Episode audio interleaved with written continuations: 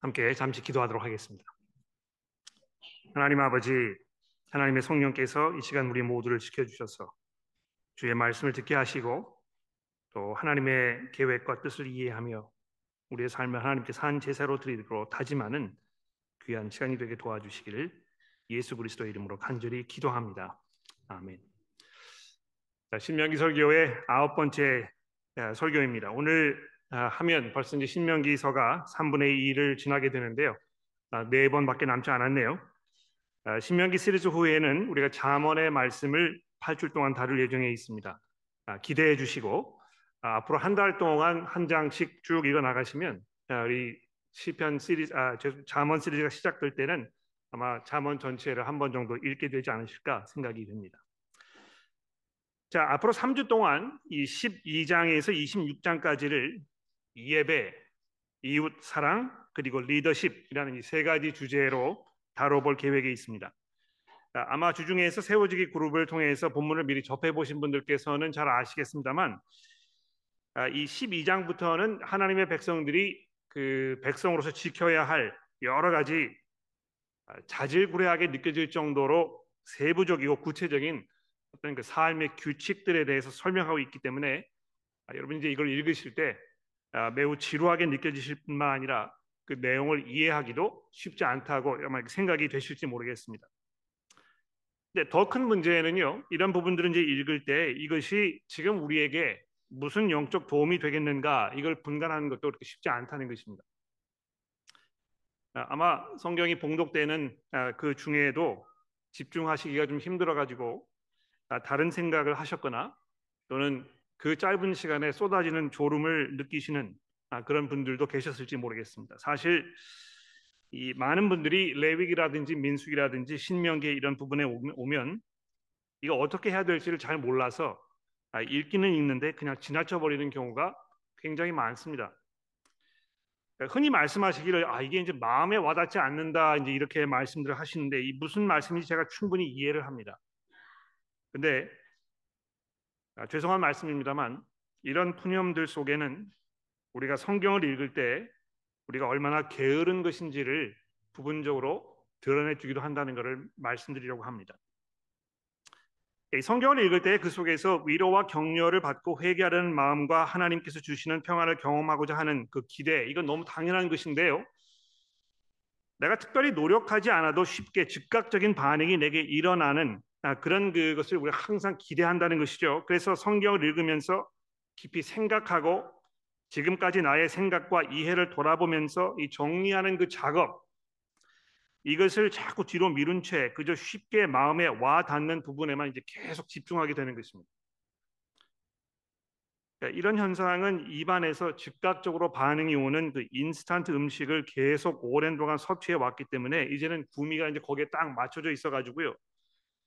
아, 보다 담백하고 건실한 정말 영양분이 많고 몸에 이익이 되는 그런 음식에 손이 가지 않는 것과 굉장히 마찬가지입니다. 성경을 읽을 때 기도하면서 우리가 이거를 잘 읽고 이거를 곱씹어 보고 또 생각을 잘 정리해가는 그 수고스러움 이것을 글자 그대로 수고스럽게 여기기 때문에 그걸 이제 점점 꺼리고 멀리하게 되는 아, 이런 그 현상이 벌어지는데 그 결과가 무엇이겠습니까? 예, 무엇이든지 쉽고 간편하게 하는데 익숙해져 있기 때문에 이 바탕을 견고하게 다지고 그 위에 아주 정성스럽게 이 믿음을 쌓아 올리는 이 작업 이것을 꾸준히 이어가지 않은 채로 오랫동안 지내왔기 때문에 이 모든 것이 굉장히 위태로운 것입니다. 그러니까 견고하지가 않고요. 아, 건물을 이렇게 보았을 때도 옆으로 기운 것처럼 굉장히 허술한 것처럼 이런 방법으로 이런 모습으로 신앙생활을 살아가는 분들도 많이 계신다는 것입니다. 마음이 우왕좌왕하고 생각이 굉장히 어지럽습니다. 분별력은 모자르고 판단력은 신뢰가 가지 않는 것입니다.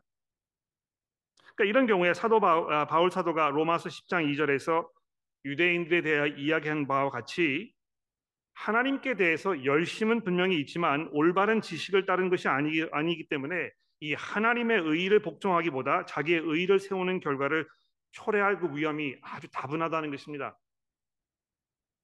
그런 면에서 오늘 본문이 매우 중요한 그런 의미를 갖는다고 생각합니다. 아, 이 본문이 이 예배라는 매우 중요한 그런 주제를 담고 있기 때문이기도 합니다만 동시에 이 본문은 아, 우리가 좀 더 주의를 요하고 좀 더 깊이 신중하게 성경을 접근해야 하는 그 필요를 일깨워 주는 아, 그런 부분이기 때문에 그렇습니다. 저희가 이제 설교를 한 30분 동안 한 후에 찬송을 이제 한 곡 부르고 그 후에 아마 여러분들이 이 본문에 대해서 또 예, 예배라는 주제에 대해서 질문하기 원하시는 게 있을 텐데요. 아, 그런 이 시간을 갖는 그 이유도 바로 거기 있는 것입니다. 우리가 이좀더 깊고 신중하게 성경을 접근해야 할 이럴 필요가 분명히 있기 때문에 우리가 특히 오늘 이런 구절을 읽으면서 우리가 지금까지 생각해 왔던 것과 잘 비교해보고 아, 내 생각에 어떤 부분이 모자르는지 또 아, 내가 지금 잘 알고 있었는지 이런 걸 확인하는 이런 작업을 우리가 해 보려고 하는 것입니다. 그래서 오랜 동안 이 예배라는 주제에 대해서 마음에 담고 계셨던 궁금한 점들이 있으시다면 오늘 설교를 통해서 그리고 또 이 질문 시간을 통해서 답을 얻게 되시기를 바라고 또 하나님 보시기에 합당한 하나님을 예배하는 삶을 살 수 있게 되기를 기도하면서 아, 잠시 이 본문 말씀을 살펴보려고 합니다. 아 근데 이 질문 시간을 충분히 갖게 하기 위해서 이 주보에 인쇄된 요약지를 잠깐 변경하려고 하는데요. 주보를 잠깐 좀 봐주시겠습니까? 3번에 그 보시면 이 예배 방식의 형성과 변천 그리고 완성이라 이제 이렇게 제가 적어드렸는데 아, 이것을 2번과 병합해서 제가 다뤄보려고 아, 어, 수정을 했습니다. 그래서 2번에 이스라엘에게 요구하신 방, 예배 방식 그 뒤에다가 아, 그리고 이렇게 적어주시고요. 3번을 지우시면 되겠습니다. 가장 많은 시간을 할애해 보도록 그렇게 하겠습니다. 자, 오늘 이 본문 하셨던 하나님을 예배하는 방식에 대해서 말씀하고 있습니다.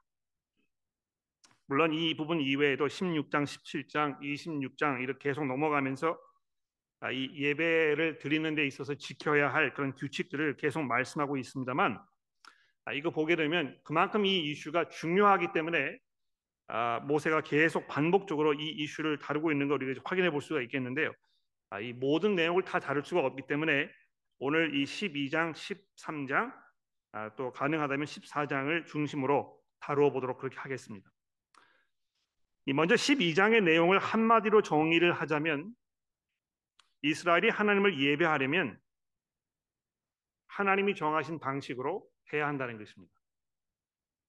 이스라엘이 하나님을 예배하려면 하나님께서 정하신 방법으로 하나님을 예배해야 한다는 것입니다.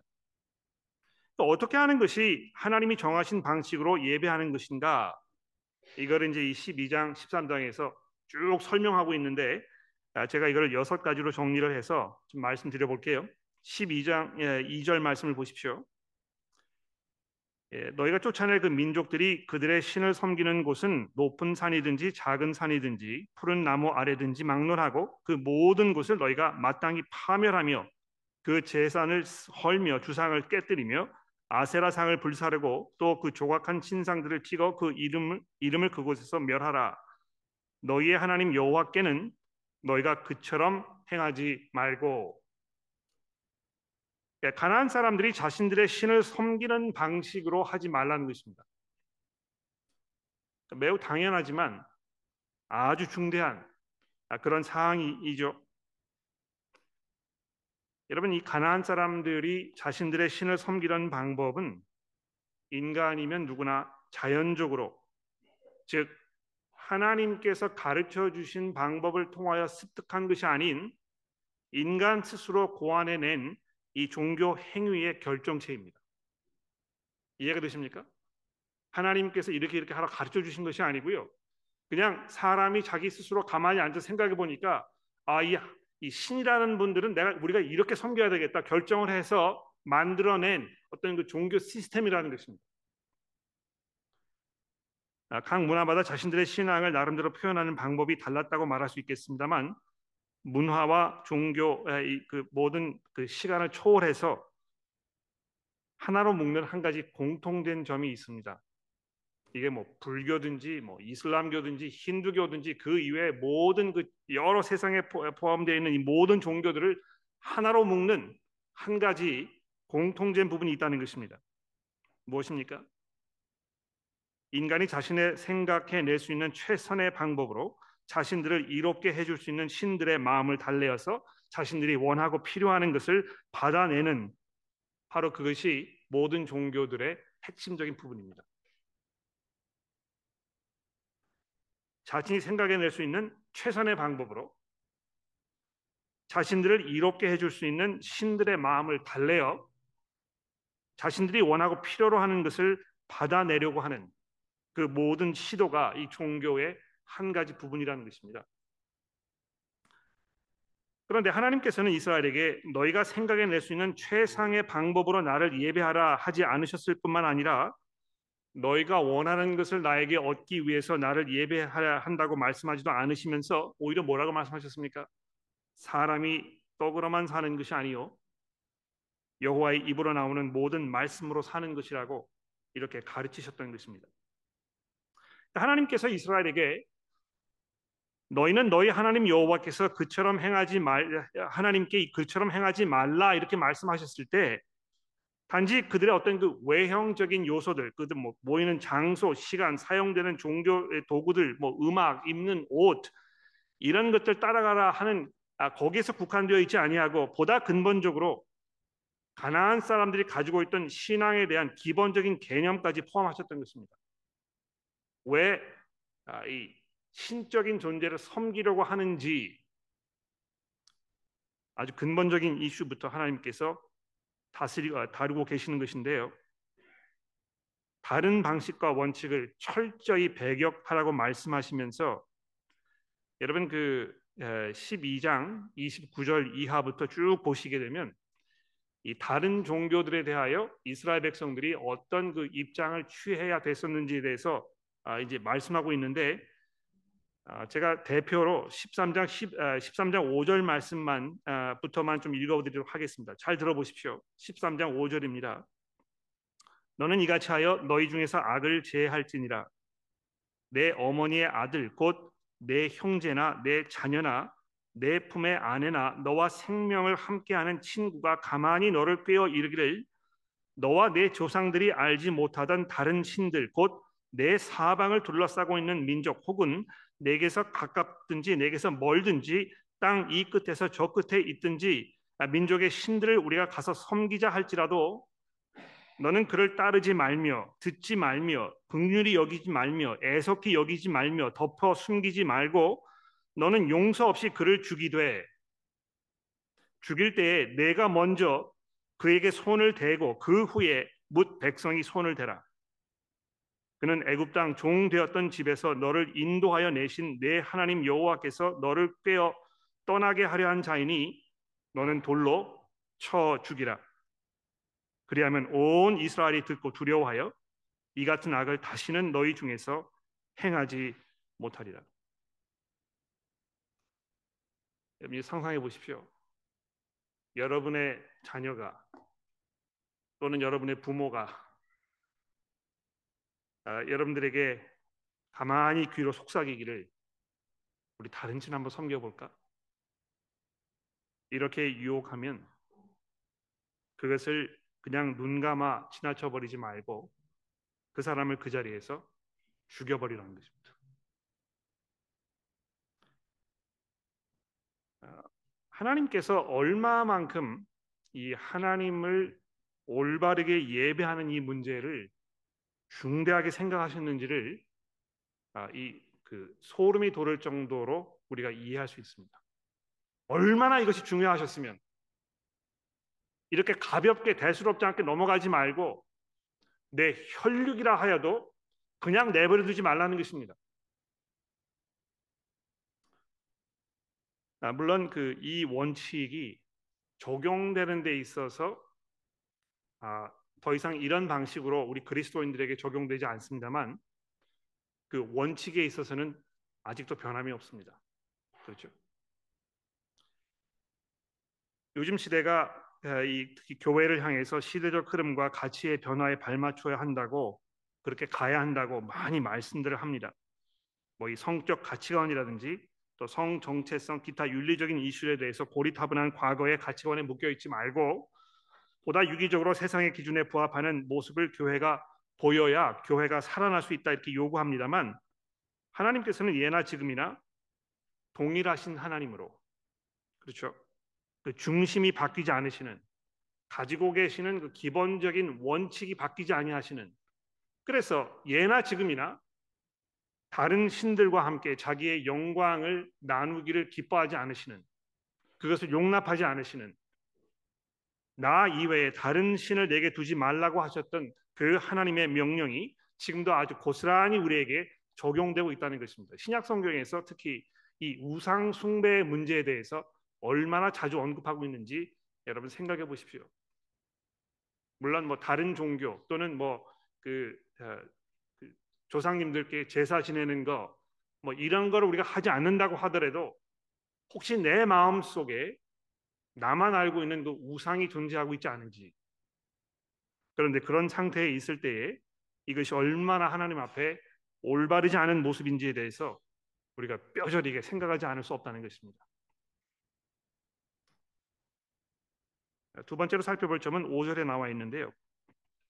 오직 너의 하나님 여호와께서 자기의 이름을 두시려고 너희 모든 지파 중에서 택하신 곳인 그 계실 곳으로 찾아가서 너희의 번제와 너희의 제물과 너희의 십일조와 너희의 손의 거제와 너희의 서원제와 낙헌 예물과 너희 소와 양의 처음 난 것들을 너희는 그리로 가져다 드리고 이렇게 되어 있습니다.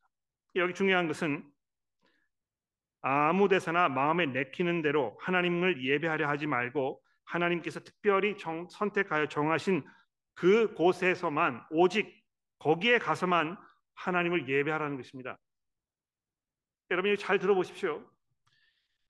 이 시간이 지나면서 하나님께서 사람들에게 요구하신 예배 방식에 일련의 발전이 있었다는 것입니다.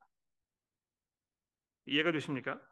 아브라함과 이삭과 야곱이 그리고 이스라엘 백성이 가나안 땅에 들어가기 이전에는 사람들이 자기가 있는 그 곳에서 하나님의 재단을 쌓아서 제물 드리는 방식으로 하나님을 예배하였지만 가나안에 들어가게 되면서 그 방식이 이제 종결이 되고 더 이상 그런 방식으로 하나님 예배하지 말고 오직 한 장소에서만 하나님이 특별히 지정하신 그 곳에 가서만 하나님을 예배하도록 이렇게 되었다는 것입니다. 그런 면에서 여러분 그 광야 세월 중에 성막이라는 게 있었잖아요. 그렇죠? 이 성막이라는 것이 아, 어떤 그 중간 징검다리 역할을 한 게 분명해요. 성막은 하나님께서 정하신 하나님께 예배를 드릴 수 있는 아주 특별한 곳이었습니다만 이곳 저곳 옮겨 다니는 곳이었다는 것입니다. 그렇죠? 그런데 앞으로 가나안에 들어가게 되면 하나님께서 정하신 그 곳이 성막처럼 이곳저곳 돌아다니는 것이 아니고 이제는 딱 한 군데 지정되는 그래서 거기를 가야만 예배를 드릴 수 있는 그러니까 우리가 이 구약 시대에 살고 있지 않다는 것이 얼마나 감사합니까? 예. 우리가 아직도 그 시대에 살고 있었다면 하나님을 예배하기 위해서 우리는 비행기를 타고 예루살렘을 찾아갔어야 했을 것입니다. 근데 그렇게 예배하지 않잖아요, 우리가. 그런데 약속의 땅에 들어간 후에도 하나님께서 궁극적으로 다윗 왕을 통해서 예루살렘을 특별한 장소로 정하시고 그 중에서 어떻게 하셨습니까? 성전을 세워 가지고 그 후로는 성전에를 가야만 하나님을 예배할 수 있도록 목을 못을 박으셨다는 것입니다. 굉장히 중요한 부분이에요. 그렇죠? 그런데 오늘 아침에 읽은 요한복음의 말씀은 이런 면에서 우리가 쉽게 지나가지 말아야 할 아주 중요한 부분입니다. 예수께서 뭐라고 말씀하셨습니까? 여자여 내 말을 믿으라. 이 산에서도 말고 예루살렘에서도 말고 하나님께서 지금 신명기에서요. 약속의 땅에 들어가게 되면 내가 정할 곳 아니면 절대로 하나님을 예배할 수 없다고 못을 박아 놓으셨는데 지금 예수께서 돌아오셔가지고 이거를 다 뒤집어 엎고 계신 것입니다. 이 산에서도 말고 예루살렘에서도 말고 너희가 아버지께 예배할 때가 이를 것이다. 그러니까 예수께서 얼마나 그 지금 획기적인 이런 이야기를 하고 계신 것입니까? 아, 더 이상 이 옛날 사람들이 알고 있던 방식으로 하나님을 예배하는 그때가 이제 다 지나가고 예수 그리스도를 통하여 새로운 방식으로 하나님을 예배하게 되는 그 때가 왔다는 것을 말씀하시면서 예수께서 뭐라고 말씀하셨습니까? 이 성전을 허물라 내가 3일 만에 이것을 다시 세울 것이다. 자기 자신이 지금 성전이라는 걸 말씀하고 계신 것입니다. 그 예루살렘에서 그 이 성전에 들어가 가지고 하나님을 예배하렸던 그 사람들의 마음 속에 점점 점점 개념이 분명해지고 확 확실해지면서 아 이것이 신명기에서 처음 말씀하셨을 때 예수 그리스도를 마음에 두고 하나님께서 이렇게 말씀하셨던 것이구나. 이거를 이제 우리가 알게 된다는 것입니다. 세 번째도 역시 5절과 6절에서 찾을 수 있는데요. 이스라엘이 하나님을 예배하려면 번제와 11조, 서원제와 낙헌 예물 소유하고 있는 가축들 중에서 처음 난 것들을 하나님께 제물로 바치는 것을 통해서 하나님을 예배하게 되었다고 되어 있습니다. 어찌 보면 당연한 것입니다만 우리가 주목할 분명한 그 사실은 이 예배 방식의 변천 내지는 변화 또는 발전이 분명히 있었다는 점입니다. 그러니까 이 구약 성경에서 하나님을 예배하던 그 방식이 그대로 우리에게 전, 전수돼 가지고 우리가 뭐 이 하나님을 예배하기 위해서 함께 모였을 때 더 이상 짐승을 잡고 여기서 바비큐 파티를 하고 그렇게 하지 않는다는 것입니다. 오히려 예수께서 말씀하시기를 하나님을 예배하는 것은 더 이상 짐승을 잡아서 하나님께 번제를 드리는 것이 아니고 뭐라고 되어 있습니까? 아버지께 참되게 예배하는 자들은 뭐라고요? 영과 진리로 예배할 때가 오나니 곧 이때라. 즉 예수께서 이 땅에 오신 후에 사람들이 하나님을 예배하는 것은 어떤 그 외적 형식, 어떤 그 종교 행위, 번제와 이런 것으로 요약되는 어떤 그, 아, 이, 그 성전에서의 이 예배 방식 그것이 아니고 하나님의 영과 하나님의 진리를 통하여 하나님을 예배하게 된다는 것입니다. 어, 간단하게 말씀드리면 자세하게 이 부분에 대해서 더 깊이 생각하시기 원하시면 아, 우리 요한복음 시리즈를 했을 때 4장에서 굉장히 많은 부분 할애해 가지고 이 부분 설명을 드렸었는데 이 하나님의 성령께서 우리 가운데 일하지 않으시면 그래서 여러분과 저의 마음 속에 이 근본적인 변화가 일어나지 않으면 하나님을 참되게 예배할 수 없다는 것입니다. 그러니까 여러분께서 교회에 나오셨지만 오랫동안 교회에 적을 두고 계셨다고 하더라도 이 하나님의 성령의 능력에 의해서 여러분의 마음 속에 이 회심이 일어나고 정말 하나님과의 올바른 관계가 형성되어 있지 않으면 아무리 교회를 오셔도 하나님 참되게 예배할 수 없다는 것이 첫 번째 포인트가 되겠고요. 두 번째 포인트는 그 변화가 이 하나님의 진리, 즉 이 복음의 선포를 통하여 여러분들의 마음속에 일어난다는 것입니다. 네 번째로 주목할 것은요. 7절의 말씀인데요. 하나님께서 여러 가지 제사들을 에, 그 제물들을 제사로 바친 후에 어떻게 하라고 말씀하고 있는지 주목해 보십시오. 7절입니다. 거기 곧 너희 하나님 여호와 앞에서 먹고 너희의 하나님 여호와께서 너희의 손으로 수고한 일에 복 주심으로 말미암아 너희와 너희 가족이 즐거워할지니라. 이 하나님께 드린 제물을 함께 나누어 먹으면서 드릴 제물이 있도록 물질적인 것으로 축복하신 하나님의 은혜를 온 집안 사람들이 함께 즐거워하라고 하신 것입니다. 그러니까 이 하나님을 향한 이 예배의 핵심은요 구약 성경에서 이 즐거운 감사가 흘러 넘치는 이 축제라고 말할 수 있습니다. 이 굉장히 중요한 부분이 되겠는데요. 이 예배라는 것을 하나님과 나 사이에 지극히 사적인 일로 생각해 오셨다면 이 굉장히 획기적인 그런 말씀이 아닐 수 없습니다.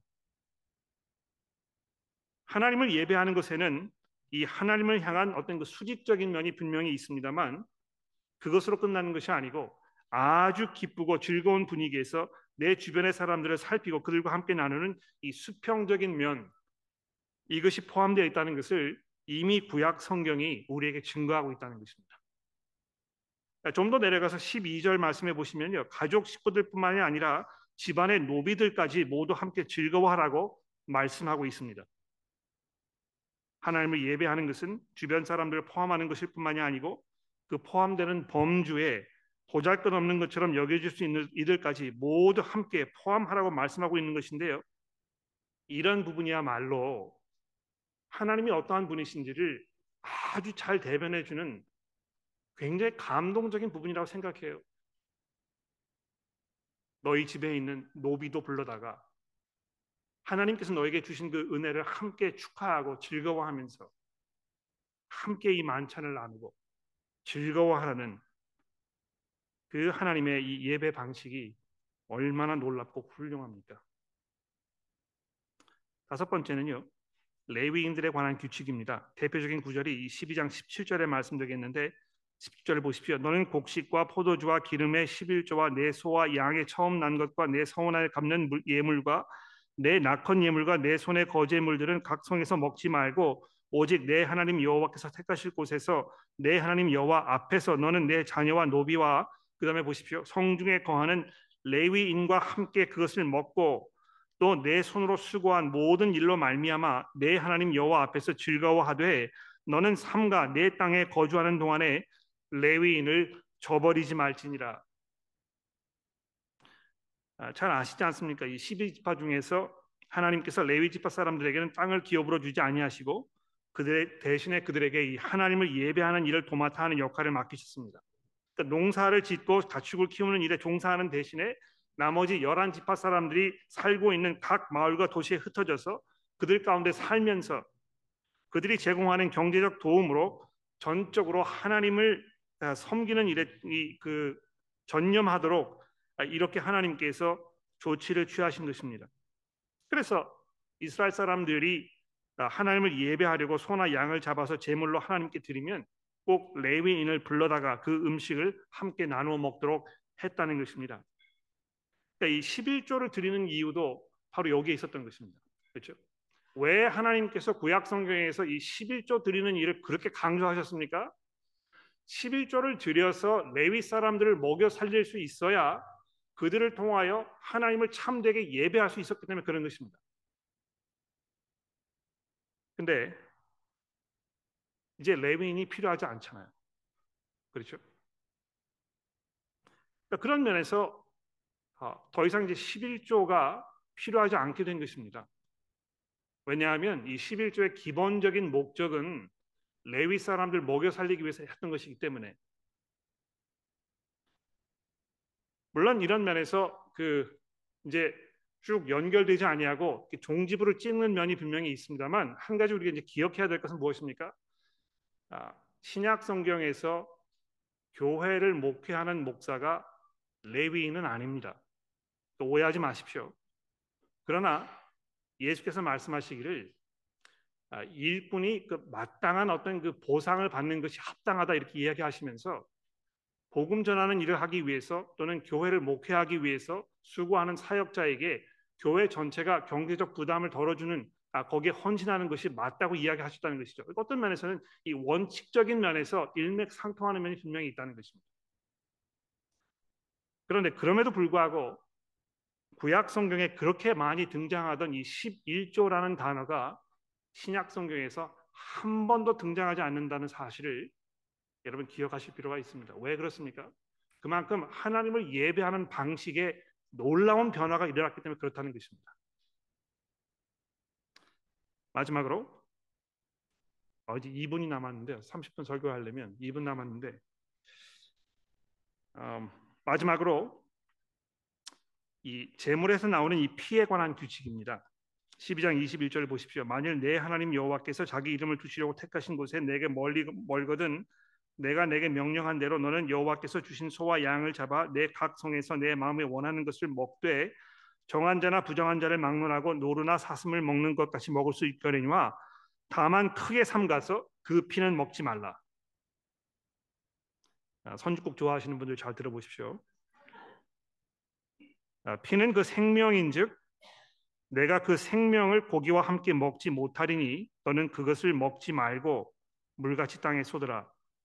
너는 피를 먹지 말라. 내가 이같이 여호와께서 의롭게 여기시는 일을 행하면 너와 내 후손이 복을 누리라. 기본적으로 구약 성경에서 피를 먹지 말라고 하셨던 그 이유가 무엇입니까?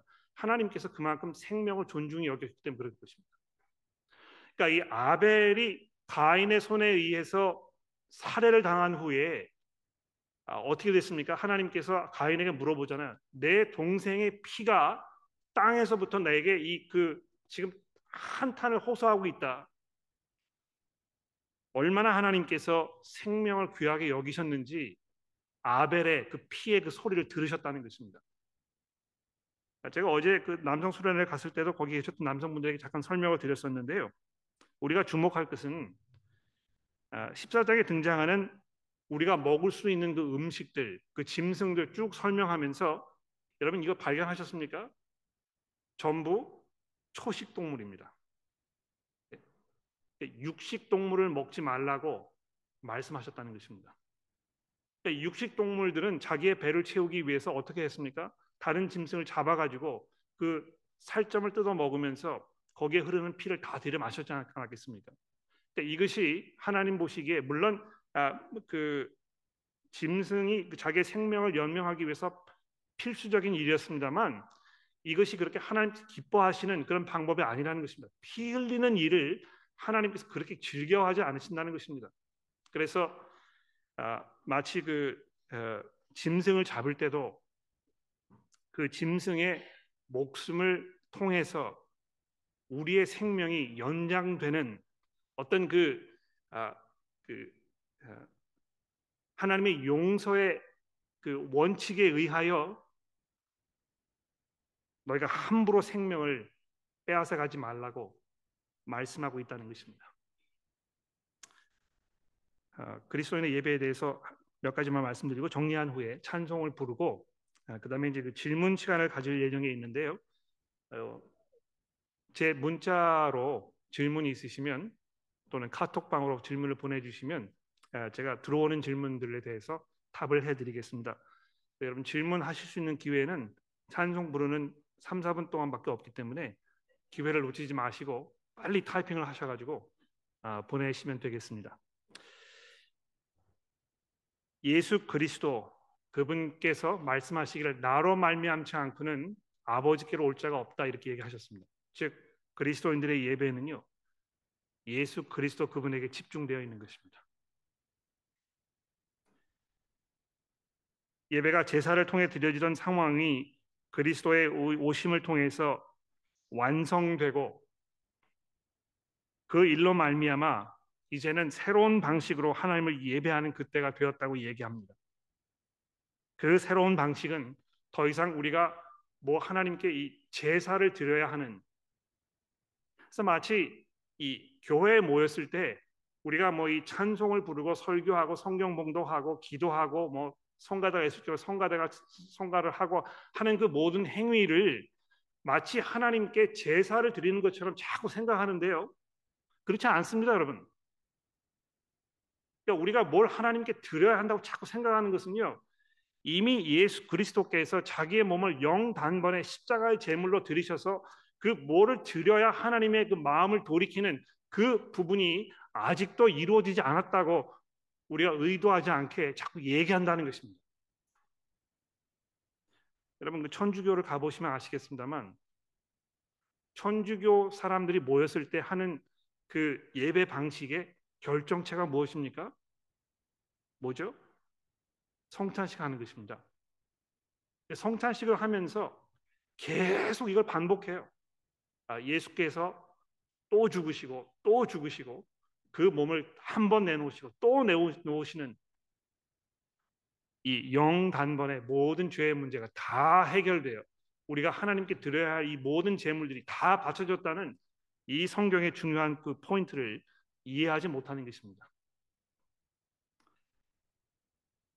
마지막으로 예배에 관한 규정이 당황스러우리만큼 신약에서 발견되지 않는다는 사실을 여러분 기억해 보십시오. 성경 구절을 쭉 읽으시면서 예배에 관한 규정이 신약 성경에 있는지 한번 생각해 보십시오. 없습니다, 여러분. 오히려 교회에 모였을 때 아, 방언하는 문제에 대해서 또 기도하는 문제에 대해서 이야기하고 있지만 구약 성경이 말하는 것처럼 이런 방식으로 너희가 예배해야 한다고 다루는 부분이 거의 없다는 것입니다. 오히려 음식에 대해서 말씀하시면서 로마서 14장에서 하나님의 나라는 먹고 마시는 것에 있는 것이 아니고 의와 진리와 희락과 화평에 있는 것이라고 말씀한 이 부분을 우리가 깊이 돌아보면 신약 성경의 기본적인 삶의 기, 기본적인 예배의 방식은 우리의 삶 전체를 하나님께 산 제사로 드리기 위하여 일상에서 하나님의 말씀을 두려워하며 그 말씀에 순종하며 이웃을 사랑하기 위해서 하나님께서 성경을 통하여 이웃을 어떻게 대하는지에 대해 가르쳐 주셨던 그 내용들을 잘 생각해 보고 거기에 내 삶을 맞추어 가는 이 삶의 모습이 참된 예배라는 것을 성경이 누누이 강조해서 말씀하고 있다는 것입니다. 자, 제가 이제 이 정도로 말씀드리고 어, 찬송을 한 곡 부른 후에 어, 질문이 있으시면 질문을 받도록 하겠습니다. 그 뭐 손을 들어서 질문하셔도 좋고 또 손 들어서 이렇게 하기 어려우시면 어, 문자를 통해서 질문해 주시면 어, 제가 다뤄보도록 그렇게 하겠습니다. 기도는 이제 질문 시간 끝난 다음에 총 정리하면서 기도하도록 하겠습니다.